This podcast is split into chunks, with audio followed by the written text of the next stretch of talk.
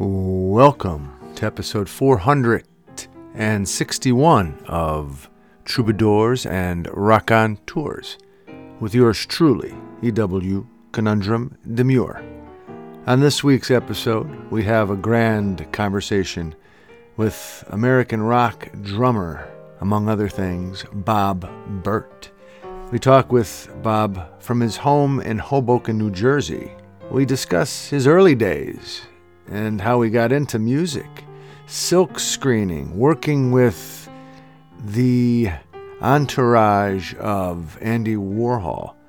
His book, I'm Just the Drummer, being on the road, the creative process, about uh, his days in the village, touring uh, the South, the Midwest, Europe, and an upcoming tour he's getting ready for as well. And making the best music you can possibly make, true to yourself.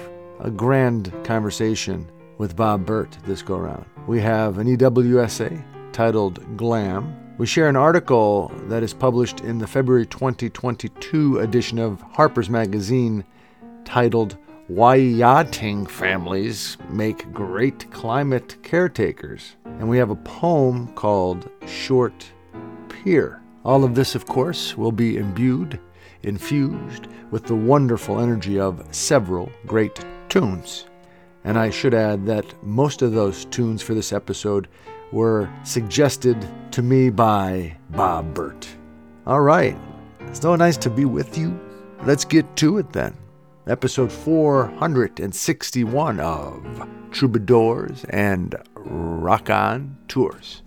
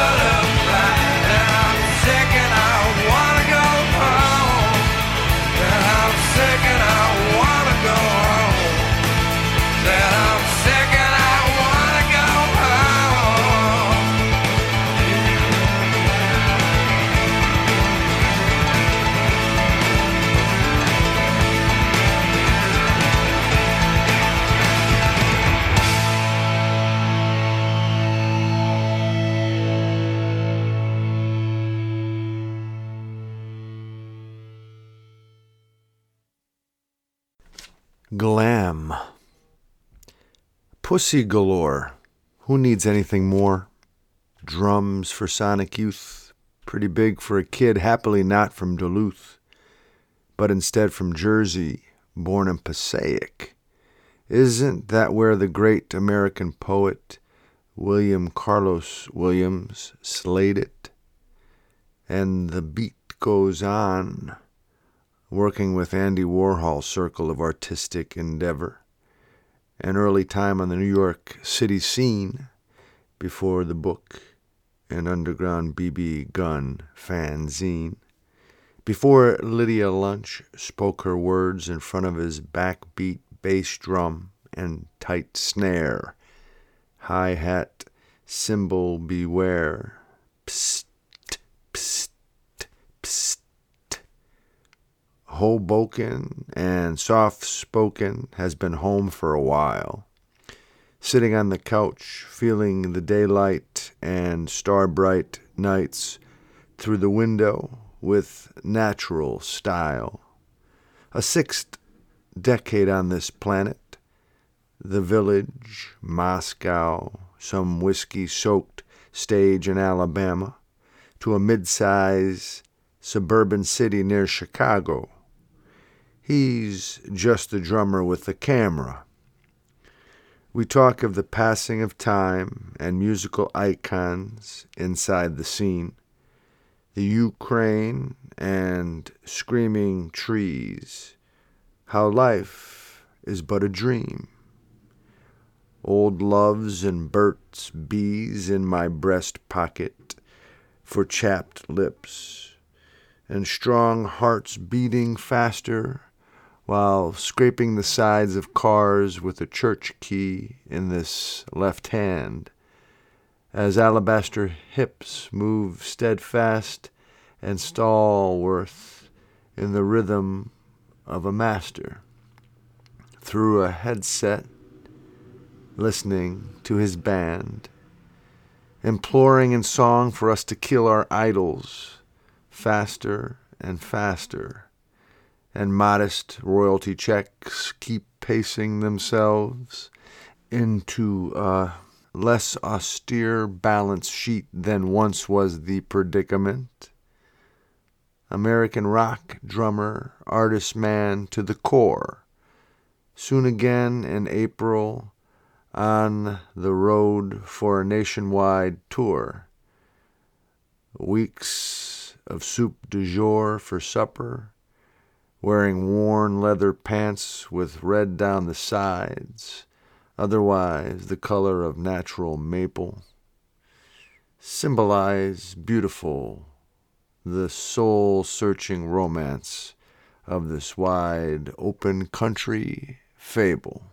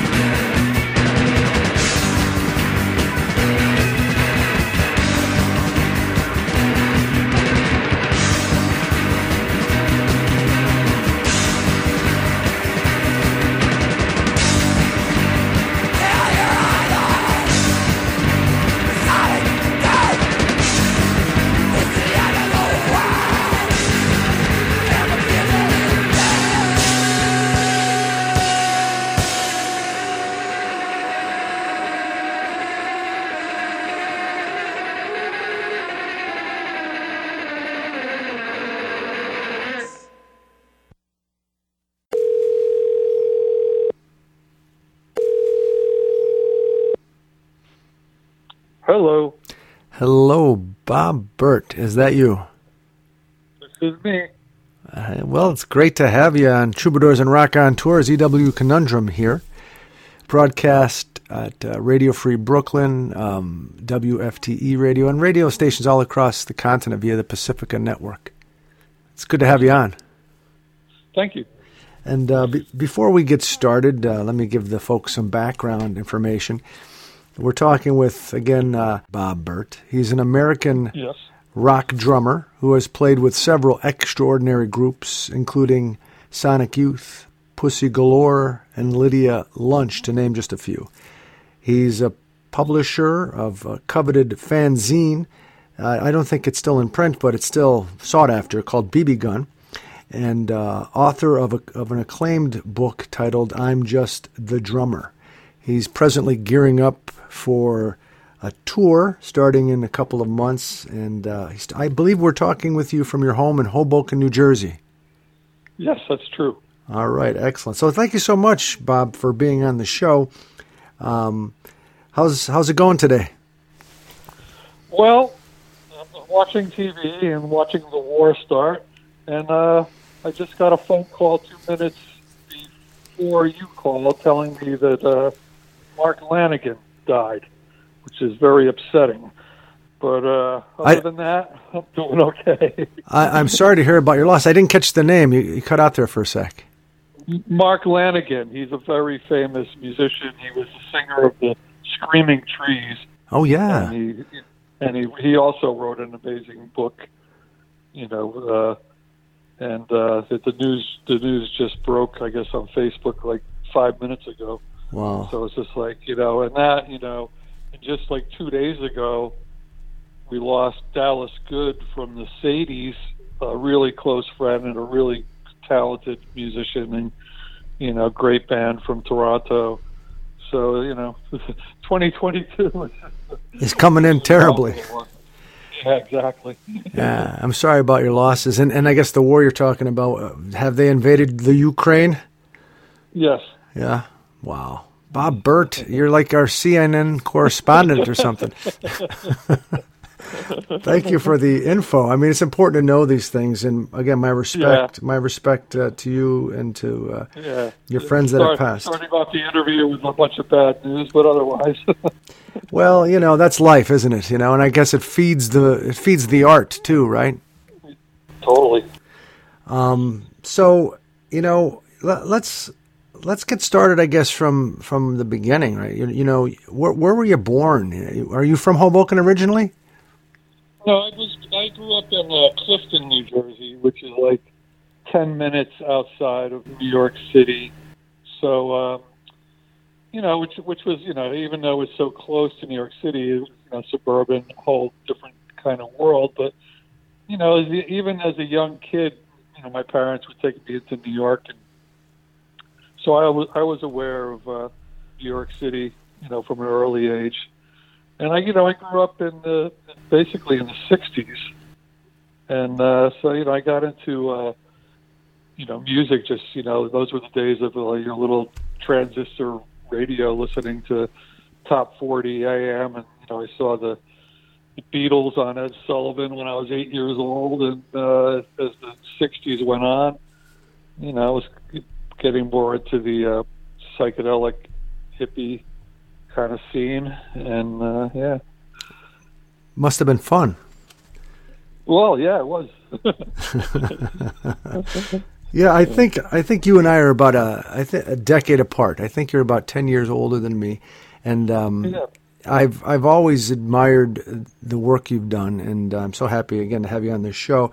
Uh, so it's interesting to hear how you got into it. You couldn't help but get into it. uh, It seems to me you were surrounded by a, a great culture in our in our country at that point in time, and you were close to one of the best cities in the world, which must must have radiated energy towards you. When was the first time you got into a band? Were you in high school? Well, no, you know, after the whole, you know, seeing the Beatles on TV and the whole British invasion, you know, I, I got into music and I took drum lessons for a year when I was 12 years old. And, you know, and I had like, you know, a cruddy old drums kit in the basement. And uh, you know, when I was 13 or 14, I had some you know kids over, and we would play, try to play songs like uh, like "Dirty Water" by the Standells or whatever, you know, or, or "Cream" or whatever, you know. But it never got out of the basement. And then when I moved out of my house at 18, uh, you know, I just I just stopped playing. The, you know, maybe being a professional musician was the farthest thing from my mind.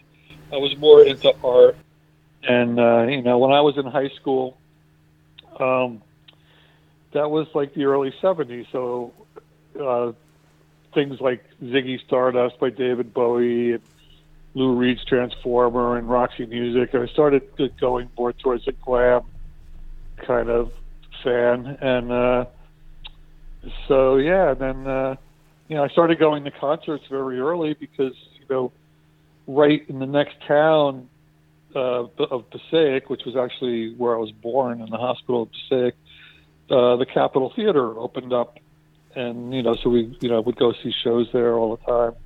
In fact, their opening night uh, was my very first date at the age of 16, and the, the bill was uh, the J. Geils band, Humble Pie.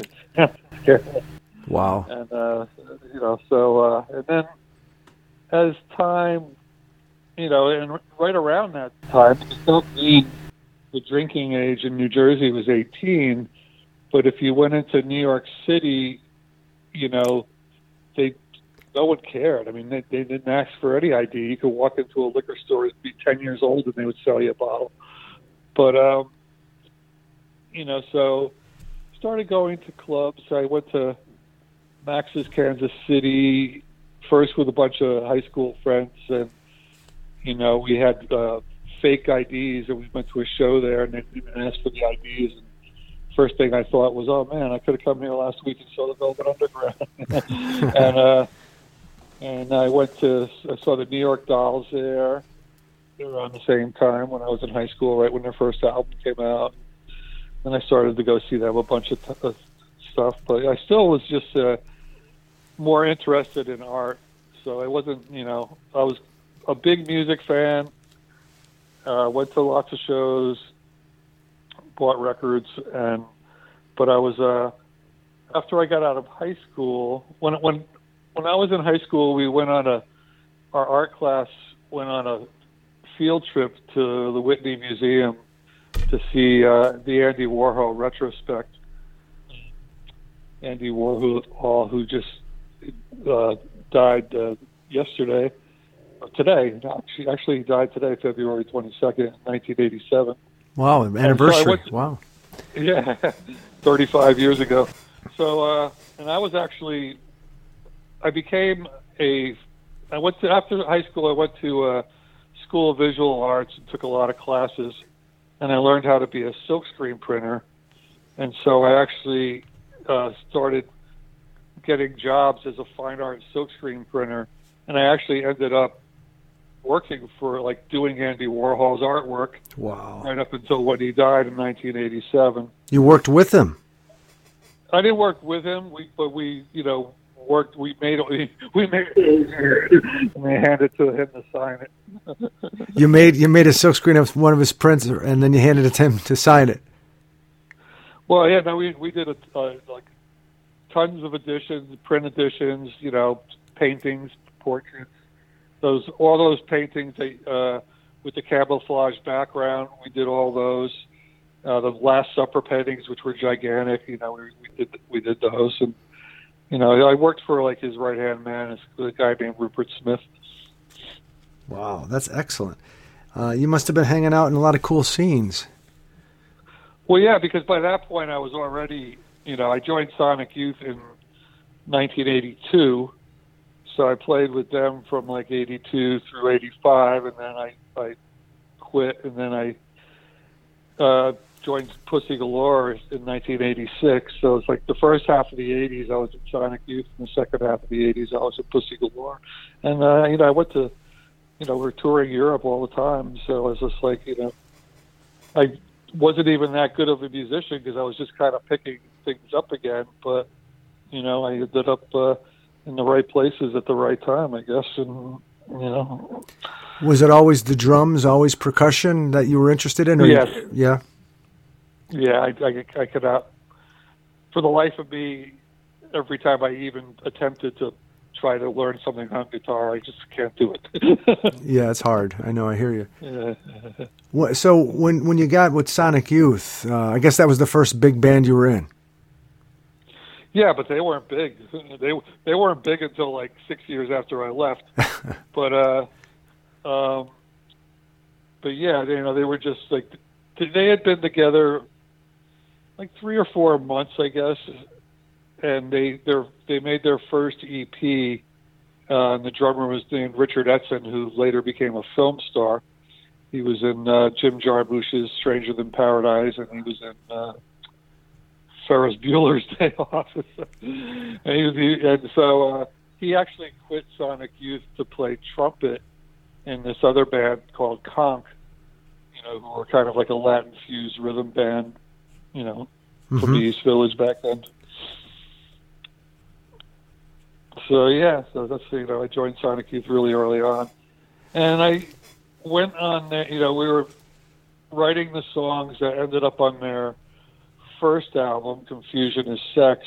Well, yeah, they fired me for a bit, and uh, they hired Jim Sclavunos, who was a drummer in uh, Teenage Jesus and the Jerk. No, he was a bass player in Teenage Jesus the Eight Eyed Spy, and then he was in the Cramps for a while. But he's currently, the last probably 20 years, has been playing with Nick Cave and the Bad Seeds, and so he didn't last long in Sonic Youth, and then I had been rehearsing with other people and got a lot technically better on the drums, and I went back and rejoined them, and then uh, you know we started going to Europe, you know, for like really you know one of the first indie rock bands from America that really kind of paved the way for touring Europe, you know, which was kind of crazy back then. It was like the first tour we did of Europe we didn't even have a van. We like were traveling around with Euro passes and like thirteen guitars. it was just it was crazy. So your first tour was was Europe, not the United States.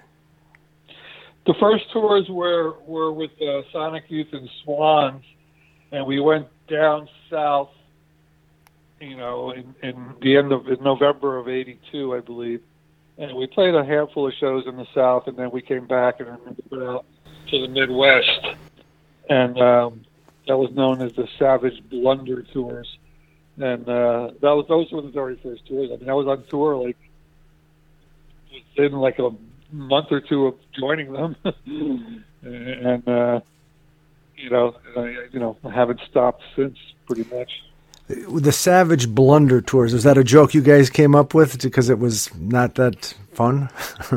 yeah, it was. Well, you know, that was that was like, you know, before we even left because it was just kind of like, you know, you know what are we doing? Each band had out an EP, and um, no one knew who we were, and uh, we were going like down south where like we knew they weren't going to be receptive to this extremely loud, noisy, you know, uh, New York City art rock, and uh, but it was, you know, it was uh, quite an experience. It was like ten people in a van with a U-Haul. I was the only one that didn't smoke cigarettes. it was like traveling around in a cloud. yeah, it was it was it was rough, but you know, it's it was an experience I'll never forget. a lot of material for uh, for your your book and for the fanzine, I suppose, too. Yeah, it was because uh, you know I took a camera with me, which I don't think too many other people did. So I had all these photos from the first tour, and you know they're all you know all this stuff is in my book uh, called "I'm Just a Drummer" on Hozac books. Um, and there's also a lot of things in the book, uh, interviews that I did that were in my fanzine, BB Gun, that was started in the 90s. Yeah, I, you know that's people still are looking for that. I guess it's hard to come by. The fanzine. Yeah, I mean, we were trying to do one issue a year, um, and we did seven issues altogether. And I think the last issue was in 2004. And you And, work. you know, they were Go ahead. I'm sorry. no, that's okay. They were, you know, started off smaller runs, but then as it went on, like the last couple issues were like, you know, 5,000 copies, and we got picked up by, you know, Tower Records and a couple other distributors. And there was a fanzine store in Manhattan called See Hear, and they would sell a ton of them, you know. And you say we. Who did you publish it with? Um, my wife Linda, who uh, passed away ten years ago, but she is the reason I got into music because I was silkscreen printing in New York, and uh, I saw this little ad on the back of the cover of the Village Voice that said uh, "Punk Rock Art Wanted."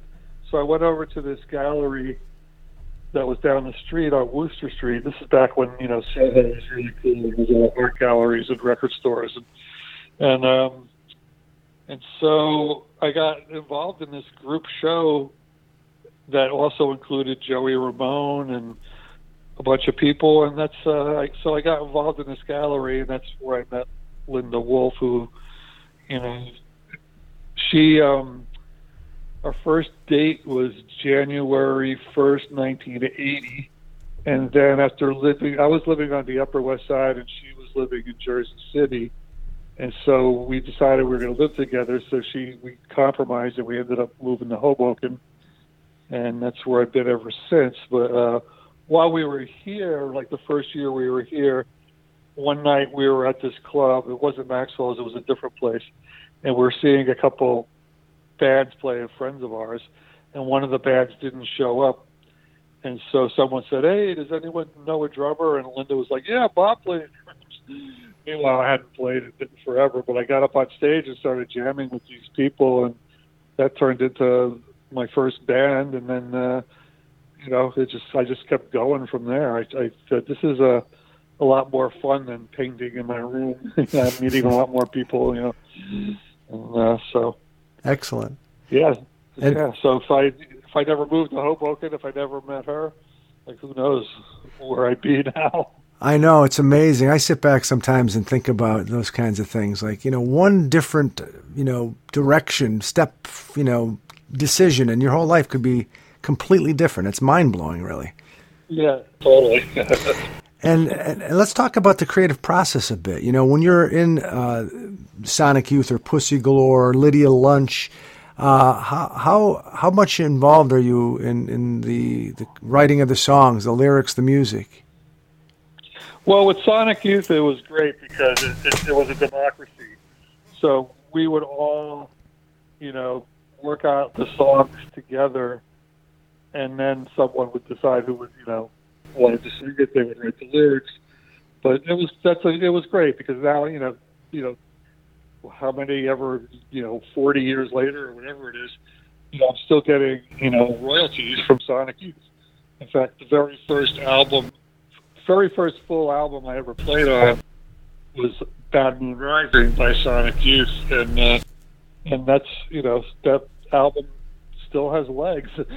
Yeah. Still getting money from it. It's still people are still buying it. A lot of people, you know, tell me it's their favorite Sonic Youth record. Um, so yeah, and then and then it's different. I mean, Pussy Galore was a lot different. For one thing, I was playing a drum kit that was made out of metal. You know, it was like a bass drum with a car gas tank on top, and, uh, and you know that Pussy Galore, as the hit makers are now, you know, it's, it's totally Jon Spencer's vision. So you know, but you know, of course, it's, you know, I have my style of playing, and you know, so you know, it definitely is part of the creative process. Um, and you know, with, and with Lydia Lunch, we're doing a retrospective of her music career, and even though we're playing songs that she has had over the last 40 years with many different projects, uh, you know, we kind of turned it into our own sound. And uh, we just played a show uh, the other night in, in New York, and it was it was it went great. You know, we it's a killer live band. Yeah, I saw some video uh, of of that show. I don't know if it may be on Instagram, and it was pretty awesome. Yeah. Yeah. And is that the tour that you uh, when we were uh, emailing back and forth to each other? Is that the tour you're you were alluding to? You, is that with with Lydia No, the tour I'm alluding the tour I'm alluding to is um, before the pandemic. I joined. Um, Jon Spencer made a solo record called Spencer Sings the Hits, and he had overdubbed all this metal percussion on it. So he asked me if I would be in the live band, and I really loved the album, so I said yes. And then we did like you know, 2018, 2019, we went around the world. We did like probably close to 200 shows, and then you know the it is you know it was different, a little difficult you know doing stuff because you know two you know all four members are in four different states, and um, so you know once the pandemic hit, all our plans we had like at least three tours canceled, a recording session canceled, but then uh, this past last year in July we went out to Michigan and we recorded a, a new album, and that's um, called Spencer Gets It Lit, and that's going to be released on April 1st, and then we're uh, hitting the road on like April 11th is the first show in Buffalo, and it's like 26 shows in a row, like all over the U.S.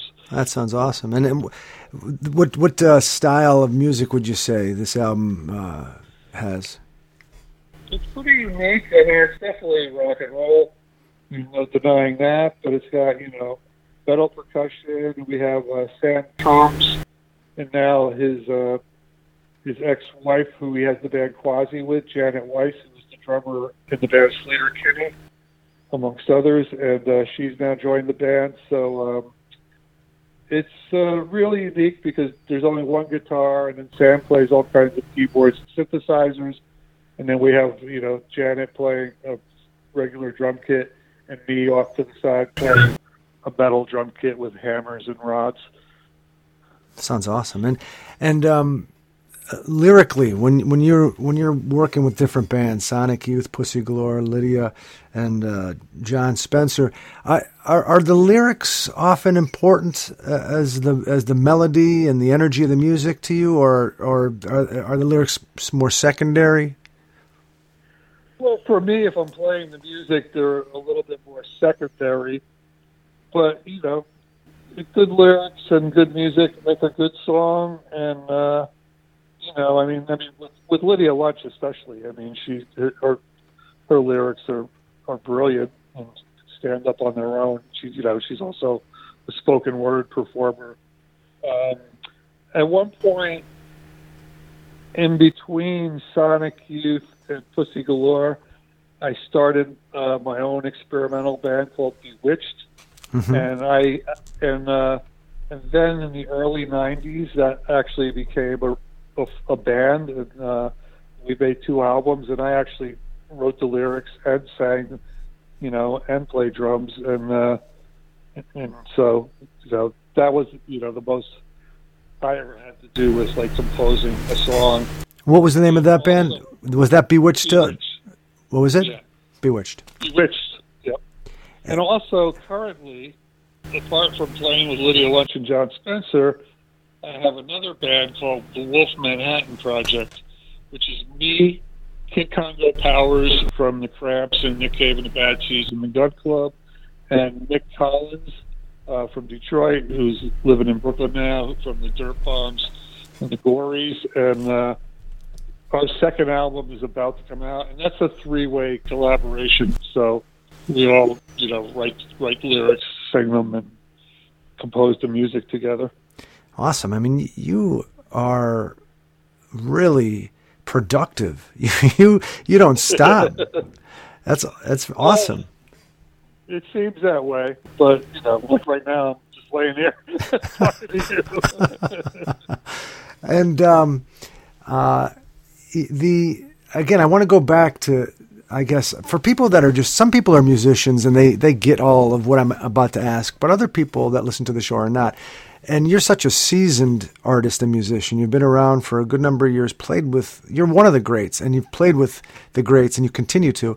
I want to ask like what what what are you trying to accomplish with the music? You know, what why do you do it? You know, I'm not trying to accomplish anything. I mean, uh, it, it was just like like I got into it, and um, I luckily, you know, made the right choices of people to play with. I guess because I was pretty informed. You know, I, you know, I, I knew who Sonic Youth were from the get go because I used to read this uh, magazine called New York Rocker, and I saw an article in there saying that uh, Glenn Branca, the composer, was starting his own label to put out a band called Sonic Youth. And so when I bought, when I saw their record in the store, you know, I bought it and I was onto it, you know. And then I went to see them a few times, and they were just playing to like friends basically at that point. And uh, you know, so I don't, I'm not tr- trying to accomplish anything except uh, you know living life to its fullest and, and enjoying you know what I do. I feel very grateful and very blessed that uh, you know like I, I fell into this whole thing and, and uh, you know it's it's taken me around the world several times, places I'd never dreamed I'd ever go. You know, with Lydia, we played in Moscow, we played in Brazil a bunch of times, and you know Australia. So it's just it's I just feel very very lucky and you know it's not like I made a lot of money. I was always I always had jobs. Like, You mean side jobs? yeah, I mean lately I'm I'm I'm, I'm okay, but you know, I I've, I've done it all from working in my father's liquor stores to working in record stores to working uh, in factories. I, you know, I always had to, uh, you know, I'm definitely not like a trust fund kid or anything like that. So, you know, it's just like I managed to get by, and here I am, an old man, playing all these rock bands. An old man? Well, not doing yet. You're not old yet.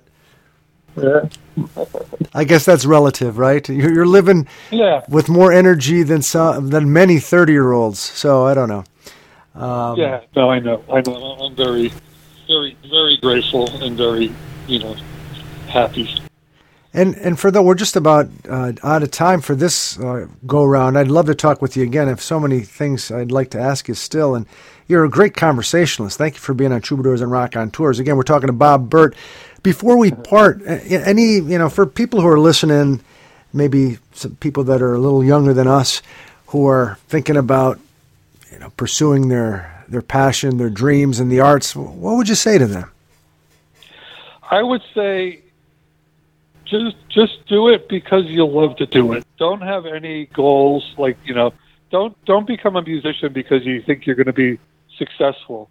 Just try to create something original and and unique like, you know, take three bands that you love and take a little bit of of everything, you know, that you want from them and, and create something of your own.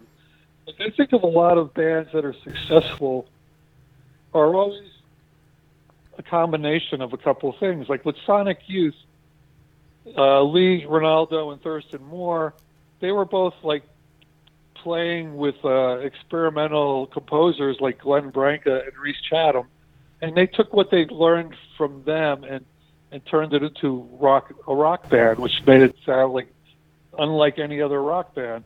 And you know the same with Pussy Galore. Jon was into um, you know combining like uh, really 60s garage rock, you know, from all these like Pebbles compilations and stuff, and then combining it with the industrial music of like Einstürzende Neubauten and the Swans. And by doing that, he created a, you know, his own unique thing, and no one else sounded like Pussy Galore. And, uh, and, and we were also, you know, kind of a love or hate band, but you know we were pretty pretty noisy. We didn't have a bass player. You know, we had three guitars and a metal drum kit. but uh, I, I just my advice to anyone wanting to pursue music is, You know, just do your thing and enjoy it. And if if success comes along, great. And if not, you know, it's, it's better than to try to make, you know, crappy music that you think is going to sell. And uh, and you know, and, and it's it's really weird giving advice nowadays because you know, of course, coming up, it was a whole other world. You know, there was no internet. We didn't have like uh, you couldn't make an, an album in your bedroom and like you know win a Grammy. yeah, Billie Eilish. Yeah, yeah, exactly. oh, so. Bob Bert, great American rock drummer, um, artist. It's so so wonderful to have you on Troubadours and Rock on tours. Thanks for taking time out. Good luck on the tour. Uh, Thank you. And if people want to connect with you, I guess they could uh, go on to Instagram. I think it's the real Bob Bert, right? Or anywhere else they yep. can check out uh, what's going on with you. Yeah, I'm on, I'm on Instagram, and I'm pretty easily easily uh, to contact. Yeah, I, I, I know, and I appreciate it. You're a cool you're a cool person. Thank you so much, sir. And uh, hopefully we get a chance to talk again. Okay, my pleasure. Thank you so much. Take care. You too. Bye bye.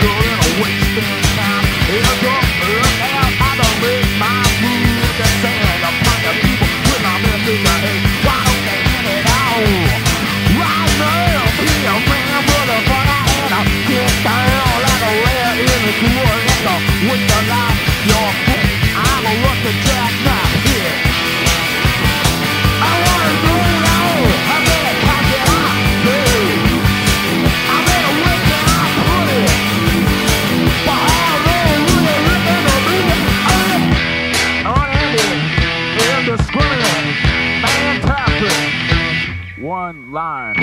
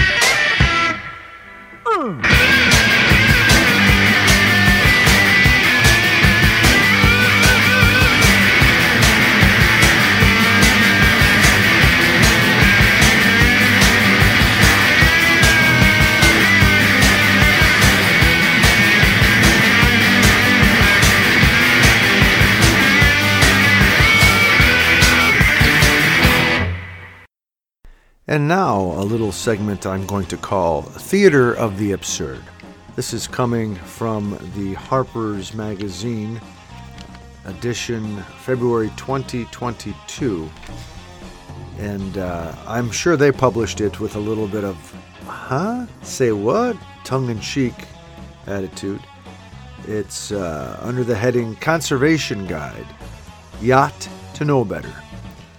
And this article is from Why Yachting Families Make Great Climate Caretakers It was published in November on the website Super Yacht Life.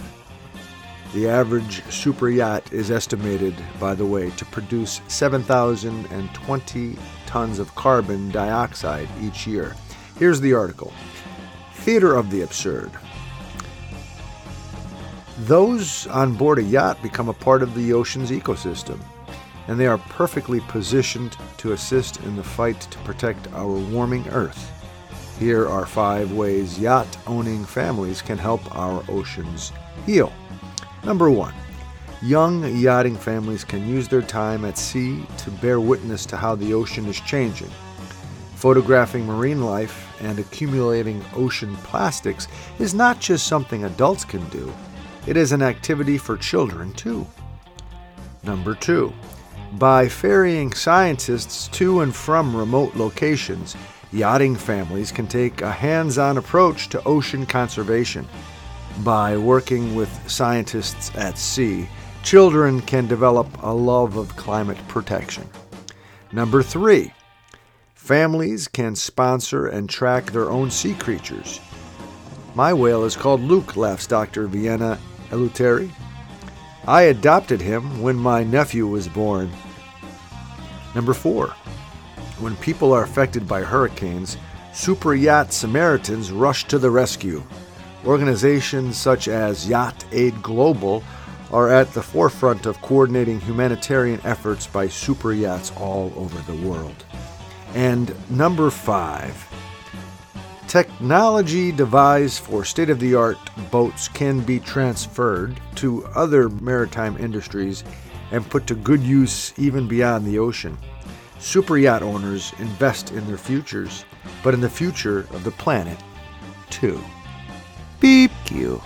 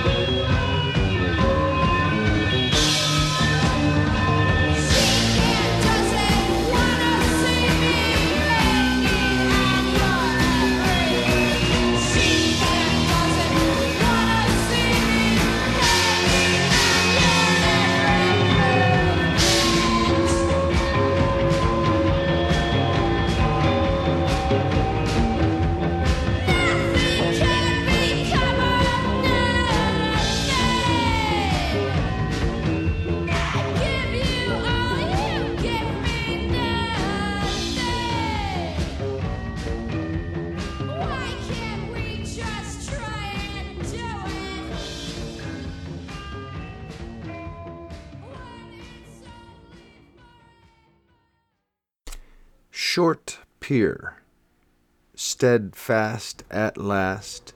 I just hit the stuff, imbibed, immaculate.